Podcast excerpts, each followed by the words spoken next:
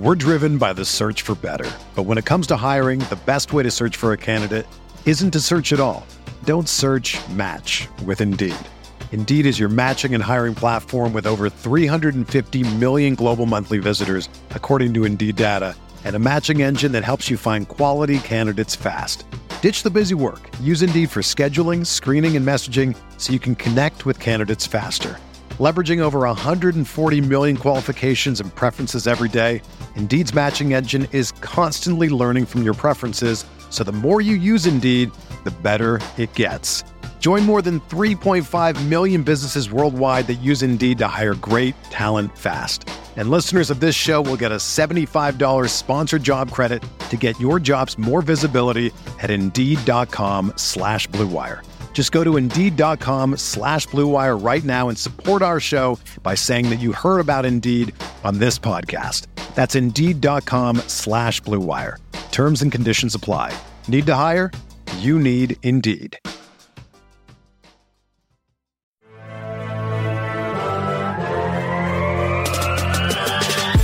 Twenty minutes a day, 365 days a year. This is the Pack Day Podcast. Hello, welcome in to the Wednesday edition of the Pack a Day Podcast. I am one of your co-hosts, Dusty Evely. Uh, with me tonight is the always wonderful Sarah Kelleher. No Steve tonight, uh, but I am here with Sarah, and we're going to be talking, man, little Packers Bucks. Sarah, how you doing, man? I'm good. I'm, you know, always nice to get together after Packers win. And much easier to hop on the podcast this week and feel excited about week three after seeing that the Packers offense has some life and that that defense can live up to the expectations that are out there. And I know it wasn't perfect, but it was a step in the right direction. And right now, that's good enough for me. What about you? Yeah, yeah, doing good. Yeah, I was able to watch it with uh, with friends. wasn't able to do that the previous week, so watched with uh, my brother and uh, one of my good friends, and sat on a deck and just just had a lovely, lovely time. Like you said, not perfect. Some things that likely need will need to be cleaned up. Uh, you know, some point down the line here, but man, you know they're one and one. They took care of business. They did what they did what they're supposed to do. Um, I guess before before we get too far down the line here, Sarah, what were just your overall thoughts on that game? Like what what what stood out to you, either good or bad or both? Yeah, I mean, my overall thought number one is that Aaron Jones is a beast and that Good they Lord, yeah. need to get him the ball more, even more than that they already did.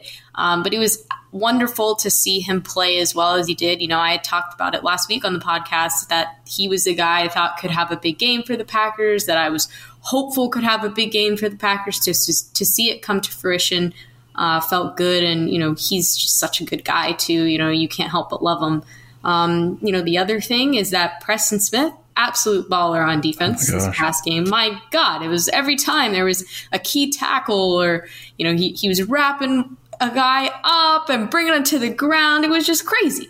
Um, so, really cool to see that. And yeah, the Bears still suck. That would be overall takeaway number three. Um, you know, I was nervous. I, I will admit after yeah. week one, and I, I said it on the podcast last week you know, you go, oh, shoot, like if the Packers screw this up, they're down two games in the division. This isn't good. Well, guess what? Here we are a week later. Packers crushed the Bears on primetime football, and now everyone in the division is on an even playing field. So we're back to comfort. We're back to what we're used to, and it feels good. And I think we're headed in the right direction, you know, especially as supporters of this football team. Um, and yeah, tough opponent in week three. Aaron Rodgers has said it. Um, you know, he said it on the broadcast after the show. He said it on Pat McAfee um, on Tuesday that it's looking eerily similar to last season as far as how um, things are falling. And hopefully, you know, I'd love to see 13, another 13 win season and then maybe just a little bit better result in the yeah, playoffs. a couple, couple, couple more wins at the end there would yeah. be nice. I feel like a couple more wins. Yeah, yeah. I mean, yeah, those all those those takeaways are roughly mirror. I love seeing uh, Aaron Jones. I think uh, I think the thing that really stood out to me a couple of things. Well, first of all, Sammy Watkins had a tremendous game. Uh, he looked really really good. Not just in um, not just in the you know the, the couple plays. you know, those couple digs across the middle. He had that big bomb, that fifty five yarder, uh, kind of late in the fourth quarter just tremendous blocker. They had the I think it was the, that Aaron Jones kind of jet sweep uh, touch pass touchdown run it was Lazard blocking on one side and Sammy Watkins on the other side, and those dudes just handle business, man. So watching him was really cool. And the other thing was just uh, Christian Watson. Just he seems like he's always open. Seems like he's always open. I think when Rodgers gets a little more comfort with the offensive line, gets a little more time, he starts looking at that tape start seeing like he's just he's cooking guys down the field. He's cooking guys on different steps. Like I like that they got him a little more involved uh, this game. Some of those touch passes and the jet motion and all that stuff. I I think as the season goes on, uh, he has a real chance to break out. I think because he's he's if he gets the ball downfield again, he's got got to catch it. You know, got to catch the ball, man. Um, but he's open all the time. So that, that was something that was very exciting to see. All right. Uh, so before we get to uh, kind of talking about this next week's game, we do have some news and notes. So we'll go through some of these uh, fairly quickly. So uh, before we get to any Packers stuff, in former Packers news, uh, Kurt Benkert signed to the 49ers practice squad. Good for him. I don't have strong feelings about that. Uh, he was a good dude. I'm glad he's getting another opportunity. Sarah, anything? you said it all. I mean, I was happy for him, saw it on the timeline. Um, great, just that he has an opportunity and hopefully he's able to stay out there for a little bit. Yeah, yeah, for sure. Uh, so, kind of looking forward to the game here. The broadcast team is going to be it's Kevin Burkhardt, Greg Olsen, Erin Andrews, and Tom Rinaldi. The second time they've got this. Obviously, the, uh, last week was a Sunday night game, but the first week they had the same team. So again, kind of that Fox A team without uh, Buck and Aikman. So that'll be nice. Uh, should mean hopefully I will get it in my area because week one I did not get it in my area. I got Giants Titans instead. So hopefully I will get this in my area because this is going to be the game of the week. Uh, and looking at practice, uh, the Packers moves, just a little practice squad stuff, as always happens with Gutekunst. They signed DQ Thomas, a linebacker, a little bit on him. He looks like he's going to wear 48. He's an undrafted free agent from Middle Tennessee State, 6'2, 216 pounds. He set the school record for tackles for loss with 53 and was third all time in sacks with 20 and a half. Uh, kind of, this was the scouting report, report I found on him was uh, from Tony Pauline, uh, was undersized, explosive run and chase linebacker who makes a lot of tackles behind the line of scrimmage while showing ability in coverage. Solid player, Middle Tennessee, and could have a home in the NFL roster as an eighth linebacker. So bottom of the roster churn, unlikely to do much, uh, but maybe a special teams body, something like that. And the corresponding move was it, they released Travis Fulgham. Sarah, any thoughts on DQ Thomas or Travis Fulgham? You know, nothing really. I don't feel strongly about any of these moves. Like you said, it's just typical for this time of the year, making some adjustments, you know, moving things around on the roster and the in the practice squad. So my take is kind of cool. It is what it is. But really, I don't think we're going to see these guys all over the field. It's not like it's some big sexy trade that the Packers made and it's going to change the, the way that they play. You know, Sunday at 425 or 325 or whatever time you're watching the game is going to roll around and it's going to be the same old Packers. Mm-hmm. Yeah, I have a feeling next week we're going to be talking about how they released DQ Thomas from the practice squad and signed uh, signed someone else. So churn keeps going, man. It's one thing we know that Gutekunst likes to do, and uh, it's no different. It's man, 24 7 365 uh, all right so kind of getting into again a little bit more. So we know the packers kind of came out of last week relatively healthy. The bucks the bucks did not. The bucks did not. Sarah i'm going to get your take on these. I'm going to read them all first. So it looks like the Bucks have so have been ruled out. Akiem Hicks, it like he tore his plantar fascia, which is awful. Like that sounds extremely painful. So he's out for at least a month. It sounds like Josh Wells or tackle. They're already thin on the offensive line. Uh, Josh Wells is out. Mike Evans, no injury, but he's out uh, because due to a suspension, he got a one game suspension due to coming off, uh, coming out of the field during a brawl to fight because it was Tom Brady, I believe that was that was the reason for it. Is he wanted to fight Tom Brady, something yep. of that effect. So he is out. He's at the moment. Last I saw, he's appealing. I'm unsure if he's actually going to play right now. He's being ruled out. And also very, very doubtful is uh, Julio Jones, who missed last week with the knee and is looking like he's going to miss this week as well. And Chris Godwin, their wide receiver with a hamstring. So if you count their wide receivers alone, Mike Evans, Julio Jones, Chris Godwin, all likely out. Not great. So they they brought on uh, Cole Beasley, who I can't remember if he played last year. If he played last year in the league, it was not very much. He's not at home so far this year, uh, but they brought in Cole Beasley to hopefully do something with all his missing wide receivers. So, I mean, I, Sarah, that's that's a lot of names and some fairly big ones. And again, three of their starting wide receivers. What are your what are your thoughts on on this for the Bucks and what this could mean? What it could mean for this weekend? Yeah, this this is crazy. You know, especially I have a lot of friends that are Bucks fans. You know, living in Florida, and it's always oh we got the weapons, we have Tom Brady, and this week it's really like oh we on offense, we just have Tom Brady because everyone else um, is out, is hurt, is suspended. Um, I know that there's appeals that are happening and things could change at the last minute, but I don't have the words. I mean, this is if I'm a Bucks fan, I do not feel good about this. I don't feel confident, but at the same time, I do because it's Tom Brady and he has to deal with the devil and somehow always makes this work. Um, but yeah, it's crazy. I'm sure the Packers are thinking, all right, this is our opportunity to try to avenge what happened a couple of years ago when we went down to Tampa Bay and looked awful and then lost to them in our own stadium the NFC Championship game. So hopefully the Packers are remembering that and right now I'm not I'm crossing all fingers, toes, and everything. The the Packers seem to be heading in the right direction as far as health, getting some guys back. You know, Jenkins was back, Lazard was back. Hopefully that continues and that they don't catch whatever bug is is going on in Tampa right now. Yeah, I look at this and all I can see is like uh, you, you like to catch a team with their best. It stinks they're out this many guys. Uh, I, I certainly would like to see them closer to full strength at the same time, it's a listen. It's you. You beat who's you play who's in front of you.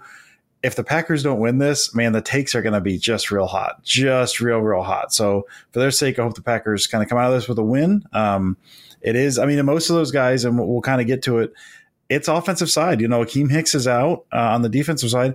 Everyone else is offensive side, and so far it's been the defense carrying that team anyway. So I do think even with all those guys out, I think the Bucks are going to struggle to score. I think it's going to be tough for the Packers as well. So we will get to that uh, in a bit. But Sarah, before we get to that, Rodgers is back on Pat McAfee Tuesdays. He was back today for a fairly lengthy appearance. Uh, why don't you give us give us some of the highlights there of, uh, what, what, went on today? so I was late to the podcast recording because I had watched part of the McAfee interview earlier in the day, and then you know life happens. I had things to do, and I said, "Oh, it's okay. I'll watch." The rest of it, there can't be much left. There only has to be fool. 10 minutes or so. You fool. Yeah, famous last words. I'm messaging Dusty on Twitter and all caps. I'm like, it will never end. It just keeps going. I'm fast forwarding. I'm watching it on double speed and it's still there, but finally it ended. But all that said, it was still an interesting discussion. So maybe, you know, put it on triple speed. I don't know, anything to, to move a little faster. If you got a long car ride, if you're just sitting and working, then maybe put it on. Um, but few things. So first of all, Pat McAfee was nominated for the NFL Hall of Fame today, which was a pretty cool thing to to see. You know, he mentioned that he did not deserve it. That he's you know he he hopes somebody else wins, but good for Pat. I mean, kind of kind of cool to see it happen, and like he found out live on the show, so his reaction was very candid. So that was pretty cool. Um, but Aaron Rodgers, speaking of Hall of Fame and future Hall of Famers. Um, he appeared on Pat McAfee show this week wearing an Aaron Jones shirt. So the uh, famous pose of Aaron Jones waving in the Dallas game when he just absolutely torched the Cowboys defense. He had that on his shirt um, and just was smiling ear to ear about how well he played, um, and he was just just thrilled. Uh, he said he just needs a sombrero. Um, on the shirt and then it'll be perfect. but he talked about the game. He said it was an incredible atmosphere at Lambeau Field against a great rival who was riding high from a week one win, implying that maybe they felt a little too comfortable. And then when they came to Titletown, they had to they had to humble them a little bit. Um, he he talked about you know just some of the games that he watched. He said Buffalo is damn good. He really likes Josh Allen as a person, so whenever he's on, he tries to turn on the TV and just check out what he's doing. Um, you know, he mentioned that he wants to see even more touches, you know, possibly in the 15 range for both Aaron Jones and AJ Dillon. He said you want to get the ball to the best players on your team. And, you know, think everybody is very excited to hear that that's the direction that they continue to go. Um, they talked about the relationship with Matt LaFleur and how it's continued to improve. You know, Rodgers was the diva, don't be the problem. Um, he didn't have a say in who was hired, and everyone thought this was going to be a big thing, but he said that that relationship just continues to be, get more and more comfortable and that it's really personified by these funny moments. So he he'll mention that, you know, I came back from for training camp and Matt comes up to me and says, I'm reading this book on spirit spirituality. And he's like so excited to talk about it with Aaron Rodgers. And he's just like, oh, yeah, okay, sounds good. Um, and then, you know, he's mentioned that this past week that in the first quarter, Matt LaFleur's headset wasn't working. Um, and that in the past, you know, we talked about on the show that Rodgers has messed with LaFleur and been like, what? I can't hear you when it actually is working just to freak him out a little bit. But that this time it was actually not working. You know, you said it's kind of like when the radio is cutting in and out and you're like, uh, but, uh, uh, uh, and you're only hearing every other word. Um, so he said that's why they called the timeout earlier in the game where, you know, we were all complaining about it on Twitter, but it was because they literally could not hear each other and they had no idea what to do. Um, so he said, you know, we had, we had a good laugh about that. Uh, they did ask about the Packers, uh, Allen Lazard's ayahuasca inspired touchdown celebration. Rodgers had some thoughts and opinions on that. I'm not going to get into it. Um, you know, all I'll say is that he said he doesn't want to send the wrong message about it. So, you know, there was a long explanation of his thoughts there that you can check out. Um, he d- Rodgers also said he's definitely more comfortable on the field with Allen Lazard and Jenkins back. You know, just having body movements that are familiar to him and guys that he's used to seeing and that he has played with for a long time always, of course, is a comfort to him. He said Allen shows up a lot more um, or doesn't show up as much um, in the stat sheets, but does so much more than what you'd think. Um, and we've been saying and preaching that for years on this show. So nice to see number 12 say it um, for the world as well. He talked extensively about how he's just incredibly proud of Jenkins for coming back. And, you know, he called him a warrior fighting back from his ACL injury. And, you know, he said, I'm sure there are plays that he's going to wish he could have back. And we saw those too, was working out Rust a little bit, but was really just so excited to have him back. And it feels just proud and good about what he's doing. Um, Pat McAfee asked a, a, really good question that, you know, last year Rodgers was talking about how one of the first times he met Justin Fields was to tell him, like, hey, you know, enjoy this rivalry, soak it up. This is very special. There's not a lot of traditions like this in the NFL. But Pat said, it doesn't feel like a rivalry anymore. You guys beat him up every time so why is this so special to you? And he just talked about the tradition that there aren't many rivalries left in the NFL that go back this far, that the fans on both sides are so passionate, that players have been on both teams for a while. So they just have this hatred for the other team. You know, he said, I, I was walking around town the other day and people saw me and they were hyped in Green Bay. They'd come up to me, they had their Packers shirt on. They were so excited about the win that we beat the Bears. And um, it, you know, I love that. I love hearing about the traditions and how they feel um, about how they feel about it. And you know, he doubled down on his take about how he owns the Bears. He said you can't say that it's not true, um, and we saw that definitely on Sunday. And you know, talked about a few other things. He loved the Bears still suck chant. They talked a little bit about the Packers match up with the Bucks this weekend. They joked, you know, do you and Tom Brady text about who can uh, ruin a Microsoft Surface uh, more? You know, week one it looked like it might be Rodgers. Week two it was Brady. Who will it be in week three? Um, and then last but not least, the Aaron Rodgers Book Club is back. So book number one is The Mastery of Love by Don Miguel Ruiz. Um, and it's the practical guide to the art of relationships. So that is the first book this season. You know, last year they uh, donated $100,000 to literacy groups, and Rodgers announced on the podcast on Tuesday that he is matching um, the $100,000 donation. So um, they will continue to raise money for that. But yeah, long episode, so a little bit of a longer explanation. So, like I said, if you have the time, check it out, but it is very long. yeah, we were talking about ahead of time. I uh, I started watching it and I got to a couple parts and I was like, well, he's got to be done soon. So I started skipping, skipping forward. Like, nope, it went on for a very long time. So I, I caught, I don't know, the first 15 minutes or something and then just kind of jumped around from there. But thank you for that, Sarah. Uh, so we'll get to kind of our weekly uh, weekly stuff here, which is the Packers offense versus the Bucks defense. We're talking about one thing that we're kind of looking for to get us prepped for this weekend. Sarah, what is your one thing you're looking for going into this matchup? We're driven by the search for better. But when it comes to hiring, the best way to search for a candidate isn't to search at all. Don't search match with Indeed. Indeed is your matching and hiring platform with over 350 million global monthly visitors, according to Indeed data, and a matching engine that helps you find quality candidates fast. Ditch the busy work. Use Indeed for scheduling, screening, and messaging so you can connect with candidates faster. Leveraging over 140 million qualifications and preferences every day, Indeed's matching engine is constantly learning from your preferences, so the more you use Indeed, the better it gets. Join more than 3.5 million businesses worldwide that use Indeed to hire great talent fast. And listeners of this show will get a $75 sponsored job credit to get your jobs more visibility at Indeed.com slash BlueWire. Just go to Indeed.com slash BlueWire right now and support our show by saying that you heard about Indeed on this podcast. That's Indeed.com slash BlueWire. Terms and conditions apply. Need to hire? You need Indeed.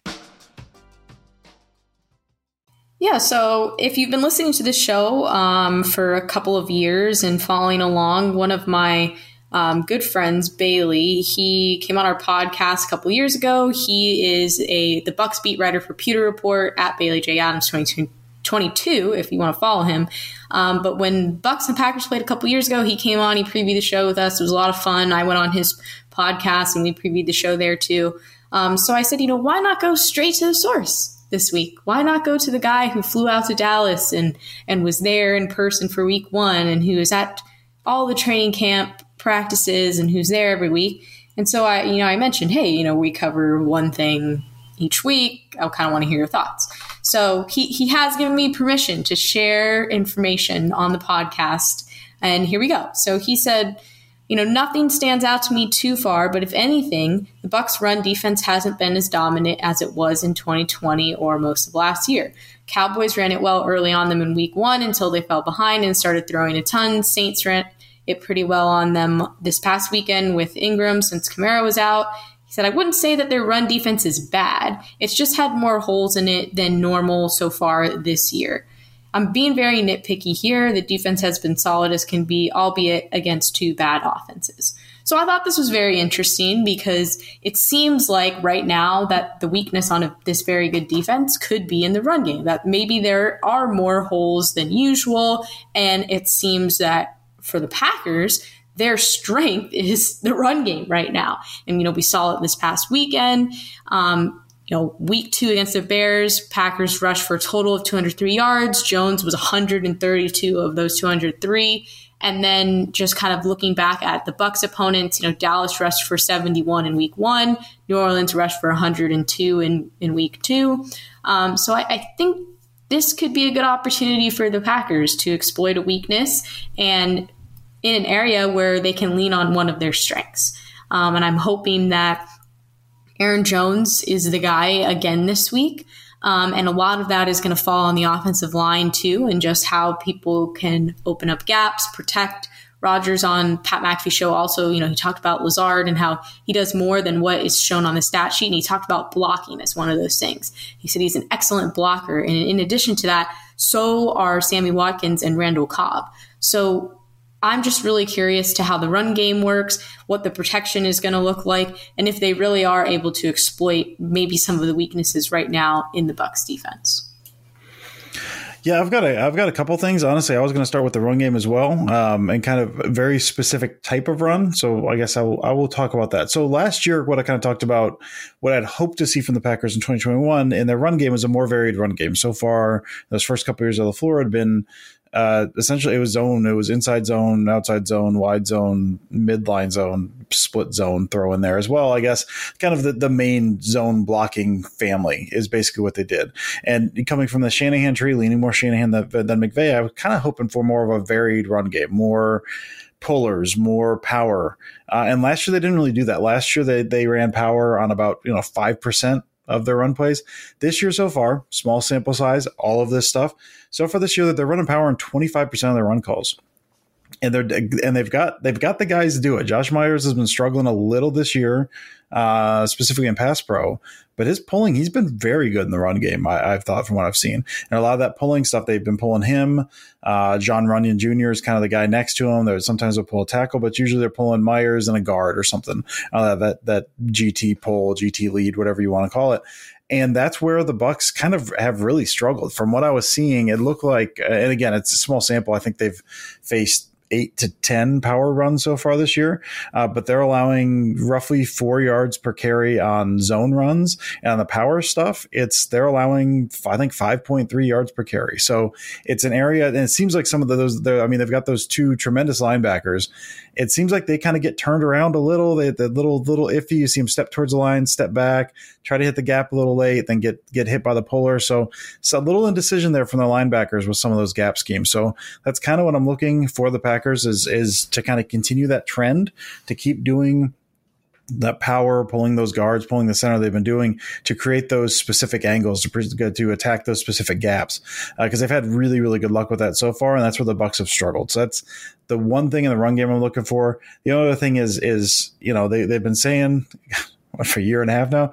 Maybe Bakhtiari might be back this week. Bakhtiari might be back this week. We saw Elgton Jenkins back last week. Uh, he struggled a bit, but you know Rodgers talked on McAfee. He talked in the post game press conference. Basically, anyone who asked him, he'll talk about Elgton Jenkins. How much more, more comfortable he was with Elgton Jenkins out there. Man, they're going to need him. It sure would be nice to have two tackles. You know, Nijman Nijman has held up pretty well. He had some uh, some rough moments last week, um, but overall he's been good. Shaq Barrett's been a lunatic, man. Um, so through two games, I counted 11 splash plays. He's had three sacks, five hurries, three QB hits. They're lining up everywhere, man. He's doing damage as a looper on stunts. He's lining up over guards and just punishing guards. He's pure speed and power off the edge. Like he's winning speed, power, technique. His hand usage has been been insane. He's been a little inconsistent over the course of his career.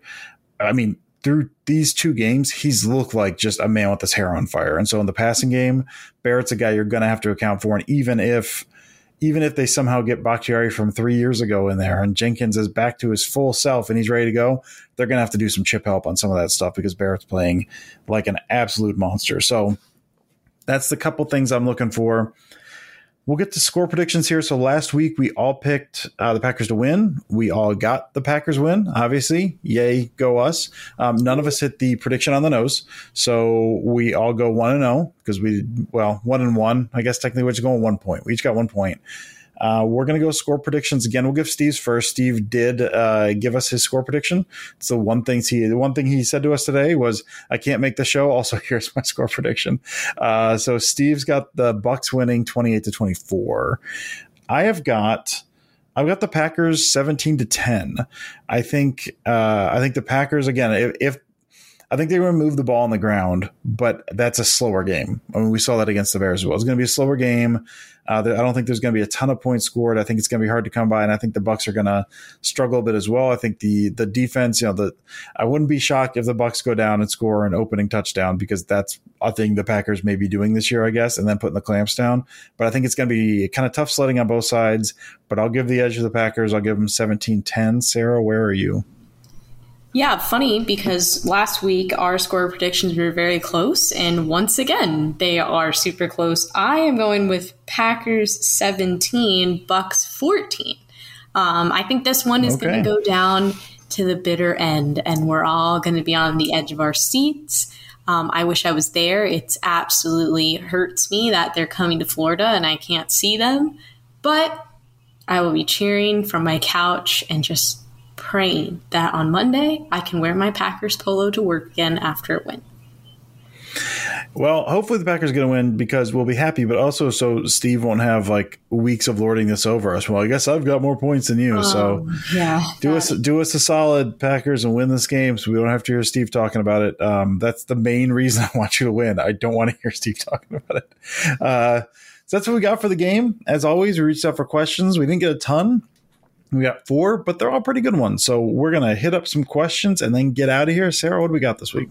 Yeah, our first question is from at Zach J. Hansen, and they want to know Do they try to load up the box with Evans out and focus on the Tampa run game since they couldn't stop the run versus Chicago?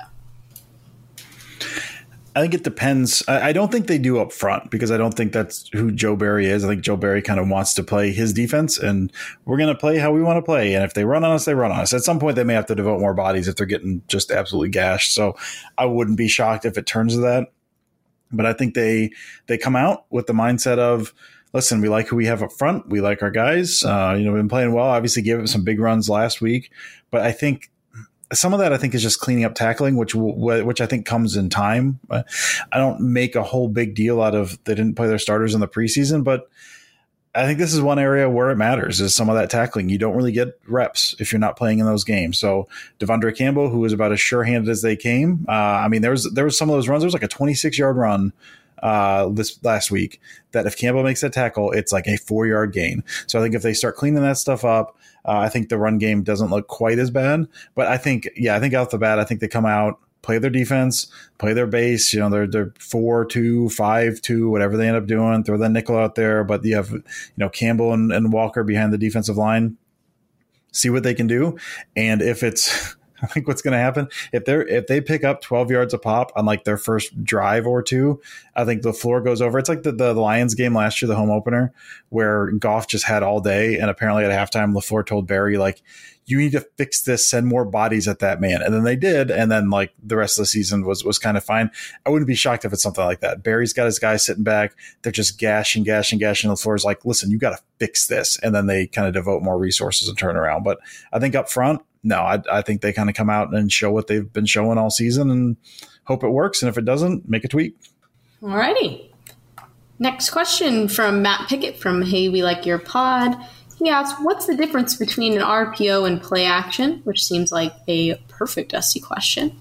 And then what's the difference between a pony package and just having two running backs on the field? Another perfect Dusty question. And then what's the difference between Coke and Pepsi? Yeah. All right. So let's do the first two. So, um, play action is a pass play. It's a strict pass play that you want to look like a run, and an RPO is a run call with a pass tag with a pass option on it. So, as an example, so uh, we'll take we'll take strike as a concept, which is which is something that we saw that was like those two uh, completions to Sammy Watkins over the middle. That was off the strike concept. You make that look like a run up front and one one of them they had like shotgun outside zone and the other was inside zone. Doesn't matter. The releases of the of the line you're making like that first step look like a run. And then you you know you got the the quarterback does the, the fake handoff and all that stuff. But that's a pass through and through. You're never going to hand that off. That's a pass play. You've got that. You're just making it look like a run. But you got to sell it but the line stays. The difference is where the line is. So like an inside zone run call you're pushing forward well, that can't be a long developing play, or else you get called for ineligible man downfield. So that's a strict pass play. An RPO would be, say, an outside zone run play that has a tag on the backside where a guy kind of bubbles like a wide receiver screen type of motion. And the difference that you're doing there is it's a run play, so the line is blocking. That's the, the main way you can tell if it's RPO or play action, is what's the offensive line doing? Are they pushing forward? Are they, are they opening gaps in the running game? Are they taking one or two steps and then kind of falling back into pass protection? That's how you tell. And the RPO, the entire idea of an RPO is you're you're trying to make the defense wrong. You're trying to gain a numbers advantage. If if they have if you have a three on two advantage with your receivers outside, you throw the ball. If you don't, that means they've got three out there. That means you got a light box running into a light box. You're making them wrong. So an RPO is a run call with an option to pass. Um, when you when I, when I classify that, I think a lot of people classify that. I classify an RPO as the concept is inside zone, and then what is the pass tag off of that? Whereas a, a play action is just through and through. That that's always going to be a pass. That's that's the RPO versus play action. Um, pony package versus two running backs. Honestly, for me, it's like it's it's the same thing. It's for it, the I think the distinction for me comes in um, the personnel. So you could say like 21 personnel would be two running backs, one tight end, uh, two wide receivers. 21, like those two running backs in there, that could also be like a fullback. And that's not pony personnel. pony pony packages uh, two running backs. So you need Jones and Dillon out there. The Packers currently do not have a fullback on their roster. But if you had a fullback, that'd still be 21, but that's not pony. You look at that as like two halfbacks essentially make pony. Um, and what's the difference between Coke and Pepsi? Well, Coke's good and Pepsi is not. Um, that's that was going to be my answer. no joke, verbatim. That's what I was going to say. Oh, I love that. And you know, if Steve was here, he'd be like, oh, "Well, Pepsi's pretty good, and you guys haven't had it in the right, like the right environment." God, nailed his voice too. Nailed his voice. oh my gosh, I cannot believe it. I was going to be like, well, just answer the first two questions, but as far as Coke and Pepsi, one is good and one isn't. And there I'm glad we're on the. I'm glad we're on the same page here. Oh, love that. All right, well, moving on to the next question then. Um, our next question is from at Aaron Twelve Godgers. Um, is Matt LaFleur a product of Rodgers? So I'll go first since Jesse's been doing a lot of talking on the last couple questions. I don't think so. No, I think Matt LaFleur is a very good coach. Um, has he benefited from having Aaron Rodgers as his quarterback at his first destination where he is a head coach? Yes, of course. But any head coach would benefit from that. I also think you know, I don't want to play into the whole Rodgers is a diva, Rodgers is this or that. But I think there are egos at play here. And the fact that Matt LaFleur was able to come in as a young head coach and really just gain control of the locker room, change the culture. You know, you, you have to remember where things were at with Mike McCarthy.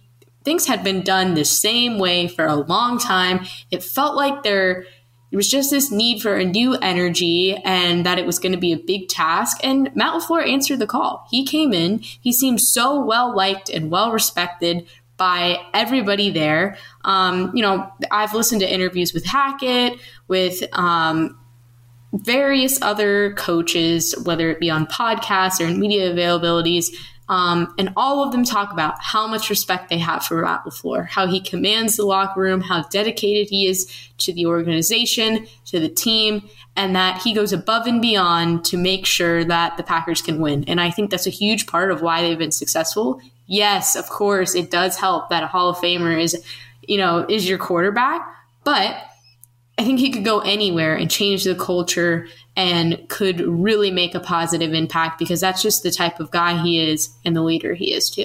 Yeah, yeah, I echo all of that. I, I, I mean, I think, uh, yeah, Rodgers is a Hall of Fame player, and uh, Matt LaFleur is also a very good coach. And sometimes you get these perfect marriages where these things work out. But uh, no, I do, I do not believe that Matt LaFleur is a product of Rodgers. I think Matt LaFleur is a very good coach, both on the scheme side and, like you said, Sarah. I mean, you, there was the there was an article that came out a week or two ago that Kevin Clark wrote over for the Ringer that I feel like I'm going to be talking about all season, where it's not just his scheme stuff and kind of how he teaches that and how that's like you know cutting edge stuff and the way he uses personnel and all that stuff. But you also get stories like Mike McDaniel, who's currently like just setting the world on fire down in Miami with some of the stuff he's doing. And he was like, I, I would not be coaching the NFL if it wasn't for, for LaFleur because some of the mistakes I made early and like, he's one of the best people I know. And like, you get all of these stories about the kind of man he is outside of football.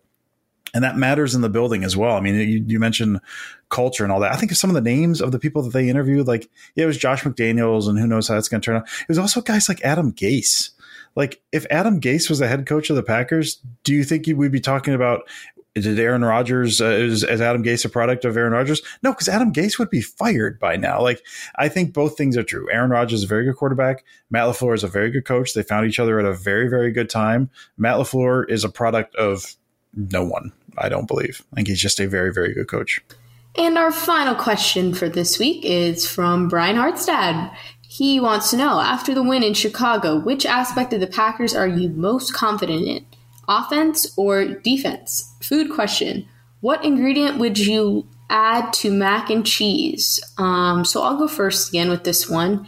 It's a good question. I had to think about this one for a second. I'm going to say offense, and just solely on the fact that they have Aaron Rodgers because I trust Aaron Rodgers and knowing that he's at the helm, I think that things will be fine, that things will work out. And, you know, seeing how they were able to dominate with the run game made me feel a lot better about how they could just diversify things a bit on the offense, not try to force things in the air. And, you know, I think some of the the rookies, whether it be Romeo or Christian Watson, they just need a little bit of time, but that we've seen promise and that we've seen good things from them too, and that um, you know, I, week nine, 10, we'll be feeling really good about where the Packers offense is.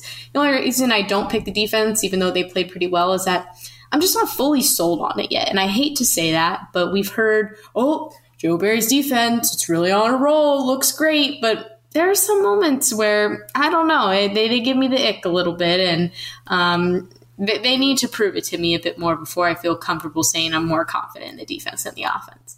And what ingredient would I add to mac and cheese? Bacon. Um, love adding bacon to mac and cheese, especially if you cook it in the oven with um, breadcrumbs and things like that. But yeah, bacon, good addition to a good old mac and cheese.